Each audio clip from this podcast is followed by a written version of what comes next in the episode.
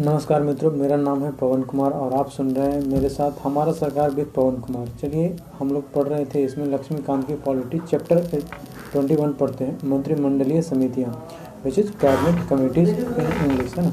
चलिए बात करते हैं मंत्रिमंडलीय समितियों की विशेषताओं के बारे में, जिसका निम्नलिखित विशेषता पहला अपने प्रादुर्भाव में ये समितियाँ गैर संवैधानिक अथवा संवैधानिक संविधानोत्तर है। दूसरे शब्दों में इनका उल्लेख संविधान में नहीं है, तथापि कार्य नियमों रूल्स ऑफ़ बिज़नेस में इनकी स्थापना के लिए कहा गया है।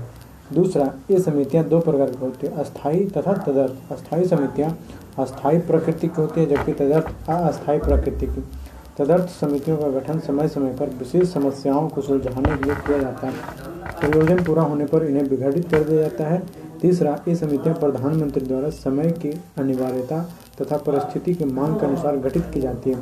इसलिए इनकी संख्या, संज्ञा तथा गठन समय समय के बाद साथ बदलता रहता है। चौथा, इनकी सदस्य संख्या तीन से आठ तक हो सकती है। सामान्यतः इनके सदस्य केवल कैबिनेट मंत्री होते हैं तथापि गैर कैबिनेट मंत्री इनकी सदस्यता से प्रतिबंधित नहीं होते।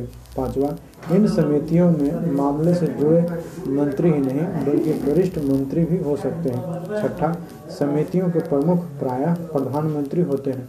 कभी कभी गृह मंत्री या वित्त मंत्री भी इनकी अध्यक्षता करते हैं।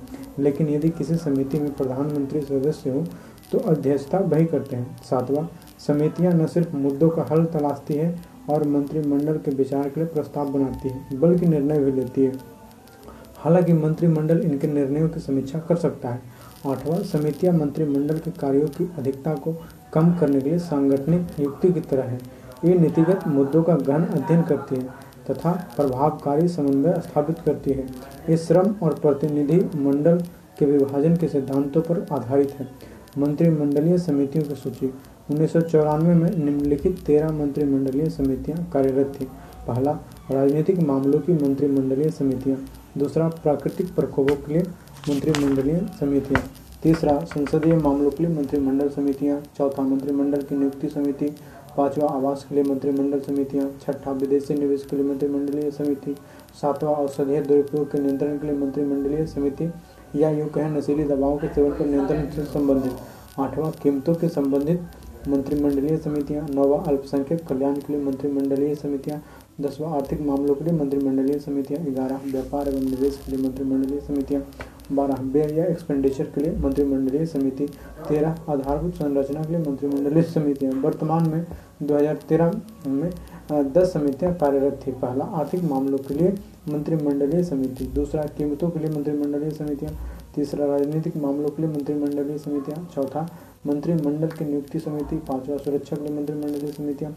छठा विश्व व्यापार संगठन या वर्ल्ड ट्रेड ऑर्गेनाइजेशन के मामलों के लिए मंत्रिमंडलीय समितियाँ, सातवां निवेश के लिए मंत्रिमंडलीय समिति, नौवा you I D A I या you you can authorities of India के लिए मंत्रिमंडलीय समितियाँ, नौवा संसदीय मामलों के लिए मंत्रिमंडलीय समिति, दसवां आवास या एकोमोडेशन के लिए मंत्रिमंडलीय समिति।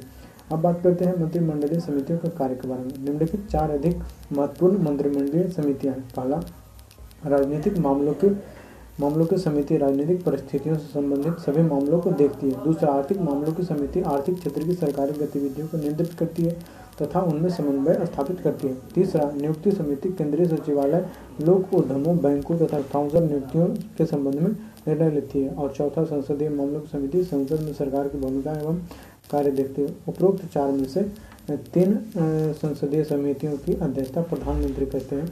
जैसे राजनीतिक मामलों के, आर्थिक मामलों के और नियुक्ति संबंधी मामलों की जो अध्यक्षता है, वो प्रधानमंत्री करते हैं। जबकि आपका जो है, संसदीय मामलों की जो संसदीय मामलों से जुड़ा हुआ, जो आपका मंत्रिमंडलीय समिति है, उसकी देखरेख गृह मंत्री करते हैं, है ना? सभी मंत्रिमंडलीय समिति, सर्वशक्तिशाली समिति, राजनीतिक मामलों की समिति मानी जाती है। जितने भी ये चार बताएँ, सबसे ज़्यादा जो सर्वशक्तिशाली है चार में, जैसे राजनीतिक मामलों की, आर्थिक मामलों की, नियुक्ति मामलों की और संसदीय मामलों की चार प्रकार समिति में से सबसे शक्तिशाली जो है वो राजनीतिक मामलों की नियुक्ति वाली राजनीतिक मामलों से संबंधित समिति है है ना? और इसका अध्यक्ष कौन होता है? प्रधानमंत्री होता है, जिसे सुपर कैबिनेट भी कहा जाता है। आपसे पूछ देगा, किसे, किस समिति को सुपर कैबिनेट बोला जाता है? तो राजनीतिक मामलों की समिति को सुपर कैबिनेट बोला जाता है। और इसका अध्यक्ष कौन होता है? तो प्रधानमंत्री होता है। मंत्रियों के समूह मंत्रिमंडलीय समितियों के अतिरिक्त विभिन्न मुद्दों, विषयों को देखने के लिए कुछ मंत्री समूहों का भी गठन किया गया है। इनमें से कुछ मंत्री समूहों को मंत्रिमंडल की ओर से निर्णय लेने का अधिकार प्राप्त है, जबकि विशेष समूह अपनी अनुशंसाएँ मंत्रिमंडल को भेजते हैं। पिछले दो दशकों में सभी, पिछले दो दशकों में मंत्री समूह नामक संस्था विभिन्न मंत्रालयों के बीच तालमेल बैठाने के लिए बहनीय तथा प्रभावकारी उपकरण के रूप में सामने आई है। ये वे तदर्थ निकाय हैं जो कुछ आवश्यक विषयों तथा नाजुक समस्याओं पर निमंत्रण पर मंत्रिमंडल को अपनी अनुशंसाएँ देने के लिए गठित किए जाते हैं। जिस मंत्रालय के लिए मंत्री समूह का गठन होता है, उसका मंत्री मंत्री समूह में शामिल रहता है और जब सलाह देने का काम समाप्त हो जाता है, मंत्री समूह ही भंग कर दिया जाता है। अभी 2013 में निम्नलिखित 21 मंत्री समूह अस्तित्व में है। पहला, जल प्रबंधन की समेकित रणनीति के विकास के लिए मंत्री समूह, दूसरा प्रशासनिक सुधार आयोग के प्रतिवेदनों पर विचार के लिए मंत्री समूह, तीसरा नागरिक उड्डयन क्षेत्र के लिए मंत्री समूह, चौथा राष्ट्रीय औषधि नीति 2006 के लिए मंत्री समूह, पांचवा ऊर्जा के क्षेत्र के मामलों के लिए मंत्री समूह छठा प्रसार, भारती के संचालन से संबंधित विविध विषयों के लिए मंत्री समूह सात भोपाल गैस लीक, आपदा से संबंधित मंत्री समूह आठवां भ्रष्टाचार की रोकथाम के लिए उपाय सुझाने के लिए मंत्री समूह नौवा कोयला खनन एवं अन्य विकास परियोजनाओं से संबंधित पर्यावरणीय एवं विकास संबंधी विषयों के लिए मंत्री समूह दसवां मीडिया के लिए मंत्री समूह ग्यारहवा मंत्रिमंडल, राष्ट्रमंडल खेल 2010 के प्रतिवेदन पर विचार करने एवं अनुशंसा के लिए मंत्री समूह बारह में कोयला के लिए विनियमन, स्वतंत्र विनियम प्राधिकार के गठन के संबंध में विचारण के लिए मंत्री समूह संसद में कोयला विनियमन प्राधिकार विधेयक 2012 के लिए बारह प्रस्तुत करने के लिए स्वीकृति। तेरह में राष्ट्रीय आपदा प्रक्रिया निधि, नेशनल डिजास्टर रिस्पांस फंड या राज्य आपदा प्रक्रिया निधि, स्टेट डिजास्टर रिस्पांस फंड के अंतर्गत सहायता प्राप्त करने के लिए अपर्दन या एरोजन को आहर आहर विपदा मानने पर विचार करने के लिए मंत्री समूह। चौदह में, भूमि अधिग्रहण, पुनर्वास तथा पुनर्स्थापन विधेयक 2011 में संशोधन पर विचार के लिए मंत्री समूह। पंद्रह में, पहले से विद्यमान यूरिया इकाइयों को नई दर योजना या एनपीएस के चरण तीन से अधिक करने के लिए के लिए नीति निर्धारित हेतु गठित मंत्री समूह।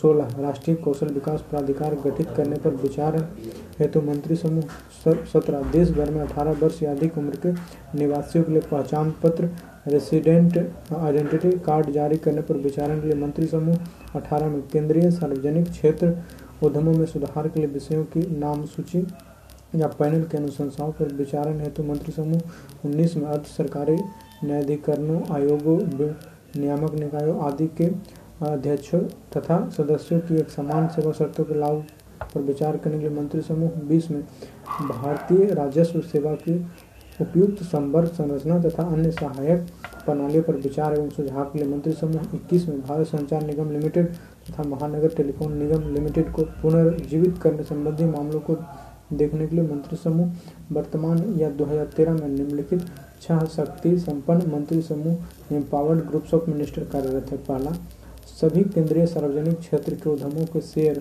मूल्य पट्टी या प्राइस बैंड तथा उनके विक्रय के अंतिम मूल्य के निर्धारण के लिए शक्ति संपन्न मंत्री समूह, दूसरा गैस के मूल्य निर्धारण तथा गैस के व्यावसायिक उपयोग पर विचार के लिए शक्ति संपन्न मंत्री समूह, तीसरा अल्ट्रा मेगा पावर प्रोजेक्ट्स के लिए शक्ति संपन्न मंत्री समूह चार में मास रैपिड ट्रांजिट सिस्टम या एमआरटीएस के लिए शक्ति संपन्न मंत्री समूह पाँच में स्पेक्ट्रम खाली करने या वैकेशन ऑफ़ स्पेक्ट्रम तथा थ्री जी स्पेक्ट्रम की नीलामी के लिए तथा 22 सेवा क्षेत्रों में अनुज्ञप्ति या लाइसेंस प्रदान करने तथा टू जी बैंड में स्पेक्ट्रम आवंटन के मामले देखने के लिए शक्ति संपन्न मंत्री समूह, छठा सूखे या ड्रॉट पर शक्ति संपन्न मंत्री समूह, द्वितीय प्रशासनिक सुधार आयोग 2005 या 2009 ने 2005 से 2009 ने मंत्री समूहों के काम काज पर निम्नलिखित टिप्पणी दी तथा अनुशंसाएँ की। पहला आयोग किराए में बड़ी संख्या में मंत्री समूहों के गठन से अनेक मंत्री समूह अपने निर्धारित कार्य पूर्ण करने के लिए नियमित रूप से एकत्रित नहीं हो पाते जिससे कई बड़े मामलों में काफ़ी विलम्ब हो जाता है। दूसरा, आयोग ने अनुभव किया कि मंत्री समूहों की संख्या के अधिक उपयोग व सिलेक्टिव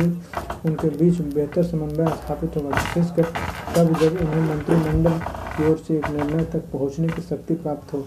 अपना कार्य को तय समय सीमा में पूर्ण करने के लिए। तीसरा, आयोग ने अनुशंसा की, इस बारे में सुनिश्चित हो लेने की आवश्यक हो लेने की आवश्यकता है कि मंत्री समूहों में विद्यमान समन्वय प्रणाली प्रभावी ढंग से कार्य करती है तथा उससे मुद्दों के शीघ्र समाधान में सहायता मिलती। है चयनात्मक, लेकिन प्रभावकारी उपयोग उपयोग साथ ही स्पष्ट आदेश तथा निर्धारित समय सीमा समूहों का लाभ उठाया जा सकता है। चलिए, इसी के साथ इस चैप्टर को खत्म करते हैं। अगला चैप्टर है हमारा बहुत ही इंपॉर्टेंट चैप्टर। आप उसको बहुत ही अच्छे से पढ़िएगा। चैप्टर ट्वेंटी टू है, संसद या पार्लियामेंट ये बहुत बड़ा चैप्टर है। या पूरे लक्ष्मीकांत में बोला जाए कि सबसे बड़ा चैप्टर है संसद इसी के साथ समाप्त करते हैं, हम मिलते हैं अगले चैप्टर पार्लियामेंट में। थैंक यू सो मच जय हिंद